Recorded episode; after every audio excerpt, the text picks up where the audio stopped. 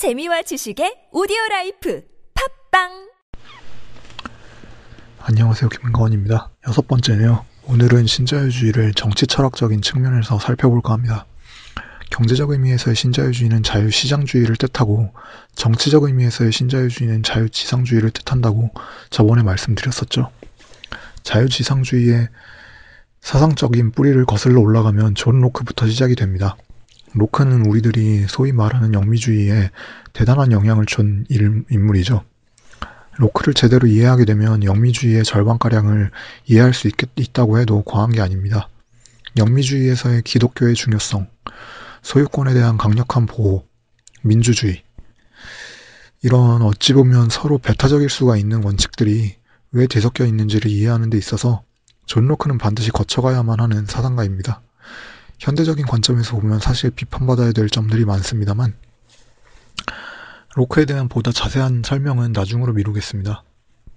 오늘의 주제는 정치적 측면에서 살펴보는 신자유주의니까 그 점에 집중해서 간략하게 살펴보도록 하죠. 자유지상주의는 존 롤스의 사상인 평등주의적 자유주의와는 전혀 다릅니다. 자유주의와 자유지상주의의 차이점은 무엇인가? 그것은 소유권에 대한 관점입니다. 자유지상주의자들은 개개인의 소유권이 자연권, 내추럴라이시라고 주장을 합니다. 소유권이란 인간이 태어났을 때부터 주어지는 거기 때문에 소유권에 대한 절대적인 보장은 반드시 필요하다고 주장을 하죠.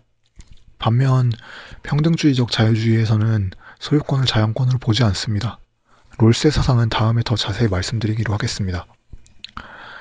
존 로크는 소유권이 천부인권이라고 주장을 했습니다. 당신이 소유하고 있는 것들은 하느님이 점지해 주신 것들이니까 정부를 비롯해서 어느 누구도 당신의 것을 함부로 뺏어가지 못하도록 해라. 존 로크는 심지어 이런 말도 합니다. 당신 소유의 땅을 누군가가 허락 없이 침범을 할 경우 죽여도 된다. 그것은 하느님이 허락하신 살인행위이다. 미국 드라마를 보면 특히 미국 남부 지역을 다룬 드라마들을 보면 누군가가 자기 집 근처에 발을 들여놓기만 해도 샷건을 들고 나타나서 꺼져라 고 외치며 외치는 집주인의 모습이 연출되고는 하죠. 서구인들이 대체로 어, 무단 침입에 대해 컨, 큰 거부감을 나타냅니다만 영미주의는 그 중에서도 정도가 상당히 심한 편입니다. 이렇게 천부인권의 일부로 소유권을 해석하는 영미주의적인 사고방식은 특히 영국의 제국주의에 큰 영향을 미쳤죠. 존 로크의 사상적인 기반은 기독교에 있었기 때문에 그의 사상적인 체계 속에서 어, 무신론자나 이교도의 권익은 보호를 받을 수가 없었습니다. 로크는 종교의 관용을 외쳤지만 무신론자나 이교도에 대한 관용을 주장한 것이 아니었어요. 기독교에서 신을 섬기는 방식에 대한 관용을 주장했던 것이요. 거죠. 따라서 식민지 원주민들을 무자비하게 학살하고 그들의 땅과 자원을 뺏어도 존 로크의 사상에 의하면 그것은 오히려 정당한 일이었어요. 하느님의 천부인권을 가진 우리들은 너희들의 땅을 개척하고 너희들을 계몽시켜 줄 수가 있다. 뭐 이런 현대적 관점에서 보면 말도 안 되는 소리가 통하던 시절이었습니다. 이른바 백인의 의무라고 하죠. 어, 이런 논리로 약, 약탈과 학살, 인신매매가 합리화되던 시절이 불과 200년 전 일이었죠. 아무튼 존 로크는 이렇게 신을 운운하면서 개개인의 소유권을 절대적인 것이라고 주장했습니다. 하지만 기독교의 권위가 점차 쇠퇴하고 그 자신은 기독교인이었음에도 기독교의, 기독교의 교리와는 독자적인 윤리학을 구축했던 칸트가 나타나면서 존 로크의 사상은 낡은 게 되어버립니다. 더 이상 개개인의 소유권은 신이 내려주신 것이기 때문에 절대적으로 보호받아야 된다는 주장은 설득력을 갖기가 힘들어졌었죠. 하지만 자유지상주의의 명맥이 존 로크에서 끊어진 것은 아니었습니다. 20세기에 들어서도 어, 하이에크, 노직 등 자유지상주의를 유리, 유지, 발전시킨 학자들이 속속 등장을 했죠. 그들은 존 로크와는 달리 소유권의 토대를 하느님에게서 찾지 않았습니다. 이상하게 전 세계 판, 판매량보다 한, 한국에서의 판매량이 더 많았던 정의란 무엇인가 라는 책이 있었죠. 이 책에는 마치 로버트 노직이나 하이에크의 사상이 칸트와 배척되는 것처럼 소개가 되어 있습니다. 자유지상주의에 대한 소개, 소개가 먼저 나오고 그걸 반박하는 형식으로 칸트를 다음에 소개하죠. 하지만 그건 사실과는 완전히 일치하지 않아요. 어, 노직이나 하이에크는 단 한 번도 칸트를 직접적으로 비판한 일이 없었고요. 오히려 칸트의 윤리학을 일부, 일부 받아들입니다. 임마누엘 칸트의 철학에 대한 소개는 오늘 당장에 해드릴 수는 없습니다. 어, 따로 시간이 필요한 주제라서요. 여러분들도 이미 알고 계시는 칸트의 유명한 명제 하나만 짚고 넘어가도록 하겠습니다. 인간은 수단이 아닌 목적으로서 대우받아야 된다. 라는 명제죠. 여기서 중요한 것은 인간이라는 표현에 그 어떤 수식어도 붙어 있지 않다는 점입니다. 칸트가 말하는 인간은 기독교적인 인간이 아닙니다. 모든 인간을 말하는, 거죠. 이 명제는 보편 평등 그리고 보편 자유의 개념 모두를 아우르고 있는 것입니다. 그렇다면 왜 모든 인간들이 목적으로서 대해져야만 하는가? 칸트는 그 본질적인 이유로서 인간의 선의지를 듭니다. 모든 인간은 자유의지를 갖고 있으며 특히 인간은 자유의지를 선의지로서 발현시킬 수가 있다. 인간의 자유의지가 선의지가 되기 위해서는 보편 타당한 정언명령이 요청되는데 그 정언명령이 바로 인간은 서로를 목적 아닌 수단으로서 대우하고 대우받아야 한다입니다. 노직도 칸트의 이명제를 옳은 것으로 받아들여요. 각, 각 개인은 모, 목적이 아닌 수단으로서, 아, 죄송합니다. 수단이 아닌 목적으로서 대우받아야 된다. 그리고 그 이유는 인간에게 자유의지가 있기 때문이다. 그리고 여기서부터 노직만의 논리가 다음처럼 이어집니다. 개개인은 자유의지를 갖고 있다. 그리고 개개인은 자유의지를 활용해서 스스로의 삶을 선택할 권리가 있다. 그 권리는 자신의 신체에 대한 완전한 자유에서부터 출발해야 된다. 내 신체를 어디에 둘 것인가? 내 신체를 이용해서 무엇을 표현할 것인가? 내 신체를 사용해서 어떤 일을 할 것인가? 이 모든 자유들은 자신의 신체에 대한 완전한 권리와 자유를 보장받음으로써만 가능하다. 나의 신체는 나의 것이며 이 신체는 타인이나 정부가 침해, 지배하거나 침해할 수 없다. 내 신체를 어디에 둘 것인가? 이게 주거의 자유죠. 내 신체를 이용해서 무엇을 표현할 것인가? 이게 표현의 자유입니다. 내 신체를 사용해서 어떤 일을 할 것인가? 이것이 노동의 자유, 직업 선택의 자유죠. 그리고 여기서부터 노직은 자신의 신체에 대한 완전한 권리와 자유를 바탕으로 해서 소유권은 자연권의 일부라고 주장을 합니다. 이 부분이 자유지상주의의 핵심이죠. 자유지상주의의 핵심이죠. 어, 나의 신체는 온전하게 나의 소유다. 그러므로 나의 신체를 사용해서 노동을 했으면 그 노동의 결과물도 온전하게 나의 소유다. 그렇게 소유권은 곧 자연권이 되며 이러한 자연권을 침해한다면 그것이 어떠한 형태를 취하든 간에 그것은 나의 신체에 대한 침해가 된다. 소유권은 곧 자연권이라는 소리입니다. 바로 여기서 누진세가 노예제와 본질적으로 동일하다는 노직의 주장이 추론이 됩니다. 노직의 사상에서는 만일 세금이 국가가 제공해주는 서비스와 재화의 편익을 초과할 경우에 그 세금에 초과된 부분은 노예제와 같은 의미를, 같은 의미를 갖습니다. 왜 그럴까요? 만일 노직의 말대로 모든 소득이 자신의 노동으로 인해서 발생하는 것이라면 더 많은 소득에 대해서 더 높은 세율을 적용하는 것은 어, 더 가치 있는 노동을 제공하는 사람에게 처벌을 가하는 것과 동일하거든요. 그렇게 노, 누진세는 무조건 철폐돼야 되고 어, 그 세율이 설령 민주적인 절차로 정해졌다고 하더라도 그것은 자, 다수의 횡포에 불과한 불과하다는 것이 노직의 결론입니다. 소유권을 자연권의 일부로 볼 경우에 노직의 결론은 지극히 타당한 것이죠. 단순히 남보다 더 많은 소득을 얻었다는 이유만으로 왜 더 많은 세금을 내야 되는지가 노직의 이론 내에서는 설명이 절대 안 되는 겁니다. 물론 이렇게 반박을 할 수는 있겠죠. 모든 소득이 근로소득은 아니지 않냐. 고소득자일수록 자본소득의 비중이 더 높지 않냐. 하지만 노직은 여기에 대해서 이렇게 반박을 합니다. 자본소득도 그냥 나오는 소득이 아니다. 내가 가진 부동산이나 유가증권, 즉 소유권으로부터 불로소득이 나온다. 그리고 그 소유권의 취득 과정을 살펴보면 결국 개개인의 노동으로 환원될 수가 있다. 그러므로 진정한 의미에서의 불로소득은 없다. 모든 소득은 본질적으로 노동소득이다. 이건 칼 마르크스와 동일하게 소득의 본질적인 근원을 노동으로 보는 관점입니다. 다만 칼 마르크스가 자본소득을 모순적인 것이라고 비난을 했던 반면 노직은 자본소득을 노동소득의 연장선상에 있는 것으로 파악함으로써 모순성이 없다고 주장을 했죠. 노직의 논리에 따른다면 자신의 노동, 을 통해서 얻은 것은 100% 자신의 것이고 그러한 소유물을 시장에서 재거래함으로써 생기는 추가적인 소득, 즉 자본소득 또한 자신의 것이 되는 겁니다. 노동으로 얻은 소유물을 시장에서 반복 거래함으로써 얻게 되는 자기증식적인 소득 모두가 노동소득의 파생물이니까 모순성이 없다는 논리죠. 자, 그렇다면 우리가 가장 먼저 해야 할 일은 규제와 누진세를 없애는 게 되겠죠. 탈규제와 감세.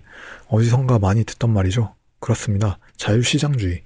자유시장주의와 자유지상주의는 서로 이렇게 밀접한 관계를 맺고 있습니다. 노직은 심지어 사람들에게 매춘을 할 권리도 인정을 해줘야 된다고 주장을 했어요. 자기 몸은 완전히 자기의 소유이므로 어, 매춘도 허용돼야 된다고 말한 것이죠. 그러나 노직의 이론은 칸트와 본질적으로는 양립되기 어려운 겁니다. 칸트 윤리학에서 정언명령, 정언명령이 참으로 성립하는 이유는 그것이 자유의지를 선의지로 발현시키기 위함이기 때문입니다. 자유의지가 선의지로 발현될 수 있어야만 비로소 정언명령은 윤리적인 토대가 될 수 있거든요. 매매추는 자신의 몸을 분명히 목적이 아닌 수단으로서 제공하는 겁니다. 타인의 성욕을, 충, 성욕을 충족시키기 위한 수단으로서 자신의 몸을 제공하는 것이니까 매매추는 절대로 칸트가 말하는 정언명령에 속할 수가 없죠. 매매추는 자유의지를 선의지로 바, 발현하는 방법이 될 수 없는 겁니다. 그리고 노직이론에는 결정적인 결함이 있습니다. 노동을 섞으면 그 결과물이 100% 자기 것이 된다는 주장 자체가 약점입니다. 예를 들어서 초, 토지에 대한 권리를 볼까요? 땅을 만들어낸 사람이 있나요? 땅은 인간이 만들어낸 게 아니죠. 원래 태양은 모든 별들이 다 그렇듯이 가스와 먼지가 뒤섞인 분자운이었습니다. 그것이 어떤 계기로 수축을 시작해서 밀도가 높아지고 그 과정이 계속 진행되면 준비, 중심의 온도가 충분히 높아져서 핵융합이 일어나죠. 그 결과로 만들어진 게 태양입니다. 그리고 그 과정에서 분열되어 나온 작은 덩어리가 지구가 된 거죠. 이 과정 어디에도 인간의 노동 따위는 포함되어 있지 않, 않죠. 인간은 지구의 표면이 식고 굳어지고 난 다음에 수십억 년이 지난 후에야 겨우 나타난 생명체에 불과할, 불과할 뿐이잖아요. 땅은 그냥 거기 원래 있던 거죠. 사실 땅이 인간만의 것이라고 주장할 수조차도 없는 겁니다. 지구에서 살 권리가 인간에게만 있다는 오만은 아무런 근거가 없는 주장이죠. 지금 당장 지구에 인간 외에 다른 모든 생명체가 다 죽는다고 생각을 하면 인간도 산소가 없어서 죽을 수밖에 없거든요. 한 개인이 고작 땅 문서 쪼가리를 한 장 들고 있다는 이유로 그 땅에서 살고 있는 모든 것들을 추방할 권한, 권한까지 생기는 것은 아니에요. 몇몇 노직, 노직의 추종자들은 이렇게 말을 합니다. 땅 위에 건물을 지을 수 있도록 어, 자신의 노동을 들여서 평평하게 다지지 않았냐. 그렇다면 이렇게 반박할 수가 있죠. 지금 제가 밖으로 나가서 주위의 땅을 좀 걷다 오겠습니다. 그러면 그 땅은 모두 제 땅입니다. 노직의 논리에 의한다면 제가 걸어, 걸어 다님으로써 땅이 조금은 더 평평해졌잖아요. 저는 제 노동을 들여서 땅을 평평하게 만든 거잖아요. 그러면 그 땅은 제다 제 땅, 제 것이 되겠네요. 노동을 섞어서 만든 모든 것은 100%그 개인의 것이라는 노직의 주장은 취약한 겁니다. 인간은 신이 아니기 때문에 100% 자신의 힘만으로 만들어낼 수 있는 게 없어요. 지적재산권도 마찬가지죠. 지적재산권이 100% 개인의 소유라고 말을 할 수 없습니다. 엄연히 공동창작물이라는 것이 존재를 하죠. 특히 현대로 오면 올수록 특허 출원의 거의 대부분은 개인 소유가 아닌 법인 소유입니다. 법인의 재산으로 등록된, 등록되어 있는 특허는 개인의 것이 아니에요. 법인에 소속된 연구원들이 공동으로 만들고 그들이 만든 특허를, 특허를 법인의 것으로 귀속되도록 만들죠. 어, 집단지성을 통해서 만든 무연자, 무형자산이 법인이라는 메커니즘을 통해서 채권자들과 주주들의 몫으로 돌아가잖아요. 법인이 가진 특허권은 그 어딜 봐도 노동을 투입한 개인들에게 도, 돌아가는 재산권이 아닙니다. 또 보다 더 본질적인 논의를 해보자, 해보자면 모든 지적 재산권은 언어로 표현이 됩니다. 그렇다면 세종대왕의 후손들은 이렇게 주장을 할 수가 있겠죠. 우리 조상님께서 만드신 언어로 특허를 신청하려면 그 언어를 사용하기 위한 비용을 우리에게 지불을 해라. 그런데 언어를 개인이 만들었나요? 심지어 한글조차도 세종대왕 개인이 만든 게 아닙니다. 원래 한국어는 글이 없었을 뿐이지 말은 있었어요. 원래 있던 말에 표기의 형식을 더함으로써 한글이 나온 겁니다. 말 자체가 없었다면 아무리 세종대왕이라고 할지라도 한글을 만들어내지는 못했을 겁니다. 그리고 한글이 설령 세종대왕 개인의 창작물이라고 해도 한글을 차용해서 표현한 모든 지적 재산권이 세종제, 세종대왕 개인의 것으로 계속될 수는 없는 거죠. 이처럼 지적, 지적재산권은 어떤 형태로든 타인의 지적재산권 일부를 차용하게 됩니다. 다른 예를 하나 들어볼까요? 강남 스타일. 그런데 싸이가 강남 스타일을 100% 혼자서 만든 건가요? 음악을 창작하기 위해서는 악보가 필요하죠. 그런데 음계 자체를 싸이가 만든 게 아니잖아요. 피타고라스가 수천 년 전에 음계를 발견했죠. 즉 피타고라스가 발견한 음계를 싸이는 저작권을 지불하지 않고 갖다 쓴 겁니다. 그리고 모든 예술은 커뮤니케이션이죠. 즉 모든 예술은 감상하는 사람의 해석이 필요하다는 겁니다. 싸이드가, 싸이가 아무도 없는 무인도에서 강남 스타일을 부른다고 한들 그게 예술이 될 수는 없죠. 들어주는 사람이 반드시 필요합니다. 예술은 창조자가 혼자 있다고 성립할 수 있, 는게 아니에요. 강삼, 강, 감상을 하는 사람이 반드시 있어야 됩니다. 자, 그렇다면 강남 스타일을 싸이가 혼자서 100%다 만들어냈다고 말할 수 있나요? 음계든 알파벳이든 숫자든 한글이든 언어로 표현되지 않는 지적 재산권은 없어요. 100% 단 한 사람의 개인의 노동으로 만들어내는 지적 재산이란 거는 없, 없는 겁니다. 그렇기 때문에 특허권에는 법적인 시효가 있는 거죠. 만일 노직의 말처럼 모든 소유권이 자연권이라면 법적 시효는 있을 수가 없겠죠. 즉 소유권은 자연권이 아닙니다. 소유권은 사회적 합의의 결과물에 불과한 거예요. 지금 저는 개개인의 소유권이 함부로 침해당해도 상관이 없다는 말씀을 드리는 게 절대 아닙니다. 소유권이 자연권에 속하지 않는다는 점만을 말씀드리고 있, 을 뿐이죠.